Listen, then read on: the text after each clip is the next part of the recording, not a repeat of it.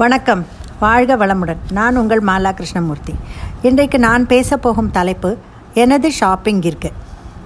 Shopping என்பது இந்த காலகட்டத்தில் நீட் பேஸ்ட் ஆக இல்லாமல் பொழுதுபோக்கிற்காக மால்களுக்கு சென்று வேண்டுமோ வேண்டாமோ என்று நமக்கே புரியாமல் வரும் அட்வர்டைஸ்மெண்ட்களை பார்த்து ஏமாறுவது என்றே என்னுடைய கணிப்பு. இது போன்ற தேவையில்லாதவைகளை வாங்கி உள்ளே வைத்துவிட்டு அதை எங்கே வைத்தோம் என்று கூட மறந்து போய் திரும்பவும் அந்த பொருளையே வாங்குவதும் பல வீடுகளில் நடக்கிறது. கொஞ்ச நாள் முன்பு விஜய் டிவி நீயா நானா ப்ரோக்ராமில் இப்படி ஷாப்பிங் செய்து வாங்குவது பற்றி ஒரு ப்ரோக்ராம் வந்தது. அதில் ஒரு பெண்மணி தன்னிடம் ஆயிரம் புடவைகளுக்கு மேல் இருப்பதாகவும் அந்த புடவைகளுக்கு மேட்சிங்காக எல்லாம் செட் செட்டாக இருப்பதாகவும் சொன்னார்கள். இதில் புதிதாக வாங்கி பிரிக்கவே இல்லாத புடவைகள் எத்தனை என்று கணக்கு எனக்கு தெரியாது என்று ஒத்துக்கொண்டார். இப்படியும் சிலர் இருக்கிறார்கள். ஆசைப்பட்டு வாங்கி அடுக்கிக் கொள்வதில் எந்த பலனும் இல்லை. சேமிப்பு இல்லாத வாழ்க்கை சுக்கான் இல்லாத படகு போல.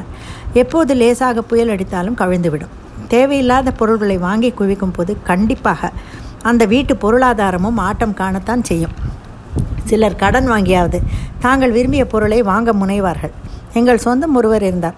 அக்ஷய திருதிய அன்று ஒரு கிராம் தங்கமேனும் வாங்க வேண்டும் என்று கூறிக்கொண்டு வாங்கவும் செய்வார். நொடித்து போய் ஒன்றுமில்லாமல் ஆகியும் கூட ஒரு சமயம் ஒரு கிராம் தங்கம் வாங்க வேண்டும். பணம் தருகிறாயா என்று இவரிடம் கேட்டார். இவரோ உனக்கு பிள்ளைக்குட்டி கூட இல்லை. எதற்காக இப்படி? அன்றே எப்படியாவது வாங்க வேண்டும் என்று துடிக்கிறாய். என்னால் தர முடியாது இப்போது என்று கூறிவிட்டார். இது மிகவும் தப்பான ஆசை என்று தான் நான் சொல்வேன். நான் தர முடியாது என்று கண்டிப்பாக சொல்லிவிட்டார் இவர். அப்புறம் ஏதோ ஒரு பொருளை அடகு வைத்தோ விற்றோ ஒரு கிராம் தங்கம் வாங்கியது தெரிந்தது. சிலருக்கு இது போன்ற பைத்தியம். இன்னும் சிலரோ பக்கத்து வீட்டில் ஸ்கூட்டி வாங்கிவிட்டார்களே நாமும் வாங்கிவிட வேண்டும் என்று பணம் இருக்கிறதோ இல்லையோ வாங்கிவிட்டு பிறகு இஎம்ஐ கட்டப்படாது பாடுபடுவதுதான். இது நிறைய நாம் பார்க்கிறோம். இந்த மாதிரி போட்டி பொறாமை ஷாப்பிங் வேண்டாமை. இந்த ஷாப்பிங் விஷயத்தில் என் இரு பிள்ளைகளும் ரொம்ப சமத்து. அதுவும் இரண்டாவது பிள்ளை படு சமத்து அவன் ஆஃபீஸ் பக்கத்து பக்கத்து வீட்டு பக்கத்தில் ஒரு கிலோமீட்டர் தூரத்தில் தான் உள்ளது. பத்து வருடமாக சைக்கிளில் தான் போகிறான். அம்மா உடம்புக்கு எக்ஸசைஸ் பெட்ரோல் செலவு மிச்சம் என்பான். வசதிகள் வந்து ஸ்கூட்டி இருந்தும் அவன் இன்னமும் சைக்கிளில் தான் ஆஃபீஸ்க்கு சென்று வருகிறான். என் கணவருக்கும் தேவையில்லாததை வாங்குவது பிடிக்காது. எத்தனையோ ஊர்களுக்கு சென்று வந்துள்ளோம். நானும் எதையும் கேட்க மாட்டேன். சுற்றி பார்ப்பது இருவருக்கும் பிடித்தமான ஒன்று. ஷாப்பிங் என்று சுற்றுலாவின் போது எங்காவது அழைத்துச் சென்றால் கூட இரண்டு பேரும் வேடிக்கை பார்ப்பதோடு சரி. நாங்கள் யூரோப் ட்ரூப் சென்றிருந்த போது ஒருவர் எந்த ஊரிலோ வால் கிளாக் ஒன்றை ஆசைப்பட்டு வாங்கி கொண்டார்.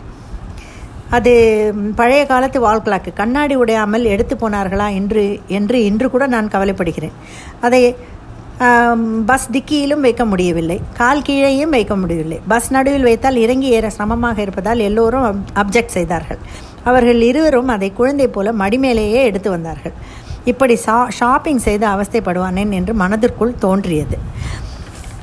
ஏனென்றால் அந்த ஊருக்கு அப்புறம் நாங்கள் இன்னமும் மூன்று நாட்டை சுற்றி பார்த்தோம். யூரோப் சுற்றி பார்க்க பஸ் தான் சௌகரியம் என்று காக்சன் கிங்ஸில் ஏற்பாடு பண்ணியிருந்தார்கள். கடைசியில் மிலான் என்ற ஊரில் டெல்லி ஃப்ளைட் ஏறினோம். எங்கள் லகேஜை பார்த்து நீங்கள் மூன்று உங்கள் மூன்று பேருக்கும் இவ்வளவுதானா பெட்டி? என்று அந்த கைடு மயக்கம் போடாத குறை. ஸ்விஸ் சாக்லேட்டும் ஸ்வரோஸ்கி தோடுகளும் தான் எங்களுடைய ஷாப்பிங் தோடுகளும் மருமகள் பேத்திக்கு வாங்கியது. நம் வரவுக்கு தகுந்த மாதிரி தான் செலவும் ஷாப்பிங்கும் இருக்க வேண்டும்.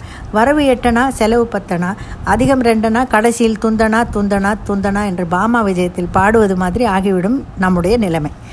இரண்டு பேர் சம்பாதித்தாலும் போதவில்லை என்ற இந்த காலத்தில் ஷாப்பிங் செய்வதை நன்றாக யோசித்து தான் செய்ய வேண்டும். கடன் வாங்கியாவது ஷாப்பிங் செய்வது தவிர்க்கப்பட வேண்டும் என்று நினைக்கிறேன். நன்றி வணக்கம்.